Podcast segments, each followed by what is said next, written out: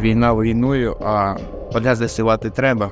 При вибуху велика кількість тепла виділяється і руйнує на своєму шляху. Цей процес затягнеться на роки, а ще ж війна не скінчилася. Це подкаст Мені болить війна і екоцид про вплив російської агресії на довкілля. Я його авторка і ведуча журналістка Олена Горячева. Разом з експертними гостями ми щотижня обговорюємо наслідки війни, проблеми питної води, якості ґрунту, забруднення водойм, знищення заповідних територій. Вони можуть роками лежати, поки хтось не наступить і не візьме в руку, вони не спрацюють. Сьогодні ми говоримо про стан ґрунтів і сільськогосподарських угідь, які потрапили у зону бойових дій. Мій гість не аграрій чи еколог, а піротехнік. Людина, яка знається на вибухових пристроях. Старший водолаз сапер головного управління Державної служби з надзвичайних ситуацій у Миколаївській області Олександр Рак. Доброго дня. Заміновані ділянки одна з проблем, яку принесла війна нашим родючим полям. За інформацією Міндовкілля, на даний момент розмінування потребує приблизно територія у 200 тисяч квадратних кілометрів.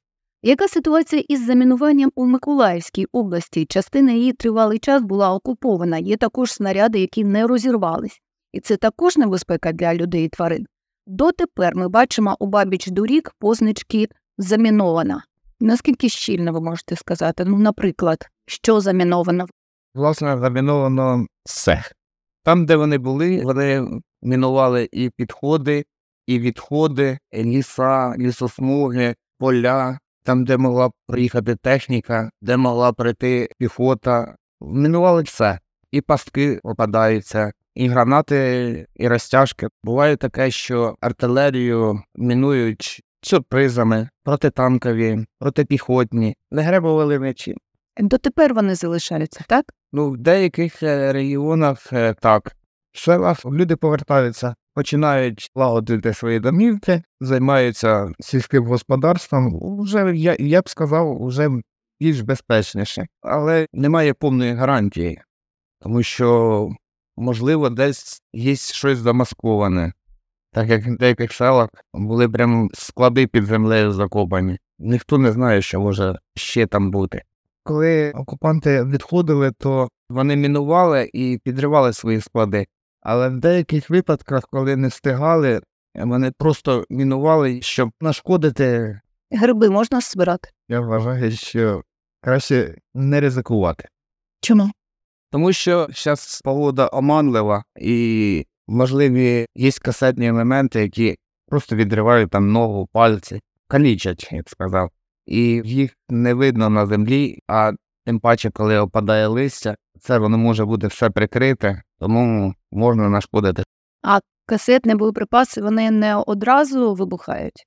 Є касетні боєприпаси з самоліквідацією, є касетні боєприпаси без самоліквідації. Вони можуть роками лежати, і поки хтось не наступить і не візьме в руку, вони не спрацюють, попадаються з сюрпризами. Це як? Ну, протитанково може лежати ще якийсь боєприпас на спрацювання.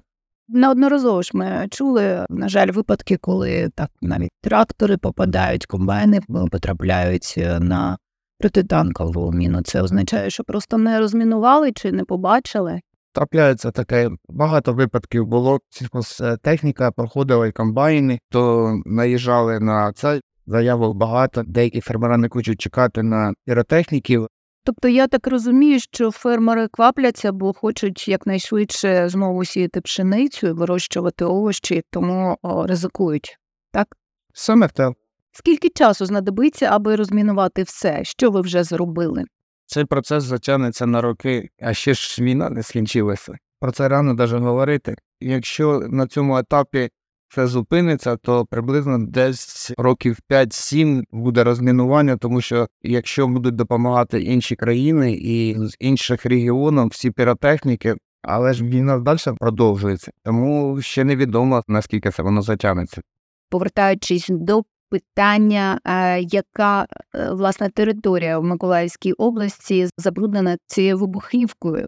За результатом проведення технічного обстеження території підтверджено 15 небезпечних ділянок. З них 7 підтверджено небезпечних ділянок це мінні поля на площі 955 гектар, це в Баштанському районі. Та 7 підтверджено небезпечних ділянок на площі 232 гектара, це в Миколаївський район, це мінні поля.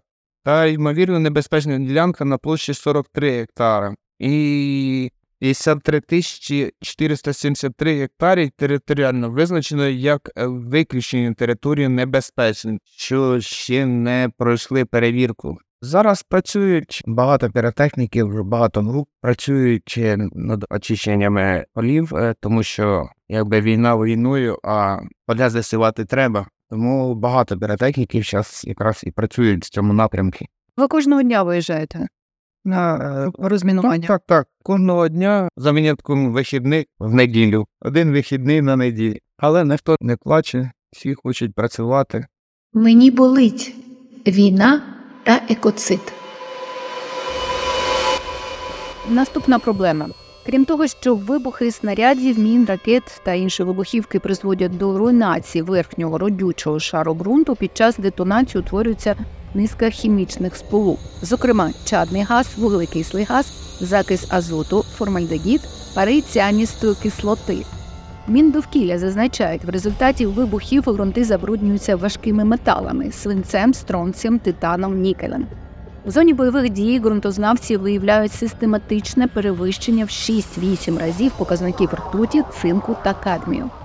Ці речовини потрапляють до ґрунту, мігрують до ґрунтових вод і в результаті потрапляють до харчових ланцюгів, впливаючи і на тварин, і на людей. Тобто отруєний вибухами ґрунт буде повільно вбивати нас в перспективі. Це говорять екологи. Яка думка піротехніків? Що там є в цій вибухівці, в цих снарядах? Якщо говорити про вибухівку, то всі вибухові речовини складаються з кислот азотна і сірчана кислота, деякі із сіри. А сіра при вибухі та взаємодії з росою, з водою, вона все одно виділяє сірчану кислоту. Що можна сказати, що вся вибухівка це полука кислот. Тому так вона шкодить довкіллю. При взриві, при детонації вона виділяє велику кількість тепла. При детонації у воді риба гибне, та все гибне. В зоні ураження все гибне. Так само і на землі. Чим е, більше вибухівки, тим більше зона ураження. Наприклад, якщо тротилова шашка в еквіваленті 400 грам, то зона ураження приблизно під 50 метрів. Можете нам розказати, що власне відбувається під час детонації снаряду? В момент детонації, на прикладі авіабомби, якщо ФАП-500, наприклад, в ній взривчатої речовини десь 300 кг. При вибухі, при падінні спрацьовує детонатор, і при вибухі велика кількість тепла виділяється і руйнує фенофрему шляху. Відбувається процес накопичення енергії, яка при виділенні великої кількості тепла викидує родючі ґрунти з іншими сполуками в радіусі там. Чим більше компонент зривчатого матеріалу, тим більше розкидає і перемішає ґрунтів між собою. І при взриві родючі ґрунти вони вже не мають таких властивостей, які були до цього. Чого складаються ці снаряди, ракети, міни, з яких металів, з яких компонентів? Артилерія це метал, свинець, мідь. Ракети це цвітні метали, і цинк, і марганець. Там дуже багато сполук і тяжких металів, таких як е, ртуть. Це де ртуть використовується? В крилатих ракетах. Навіть ракетне топливо воно шкодить не тільки екології, воно шкодить всьому, воно шкодить здоров'ю. А тротил це що? А тротил це сполука сірчаної та азотної кислоти, тому шкодить навколишньому середовищу не тільки людям. Дякую, пане Олександру, за бесіду і важливу інформацію. Я ще хочу зробити оголошення і звернути вашу увагу, шановні слухачі, на чат-бот в Телеграмі. Він називається Safe EcoBot і збирає інформацію про екологічні злочини. Завдяки йому можна конфіденційно повідомити про факти екоциду в оперативний штаб Міндовкілля для подальшого формування позовів до міжнародного суду ООН. У наступному епізоді подкасту Мені болить війна та екоцид. Я Олена Горячева разом із гостем обговоримо знищення заповідників. Підписуйтесь, щоб першими почути наступний епізоди. У нас є інформація, якої немає в новинах. Цей контент створено за фінансової підтримки Європейського союзу. Вміст публікації є одноосібною відповідальністю Deutsche Welle Академії програми Медіафі для сходу і півдня України та не обов'язково відображає погляди Європейського союзу.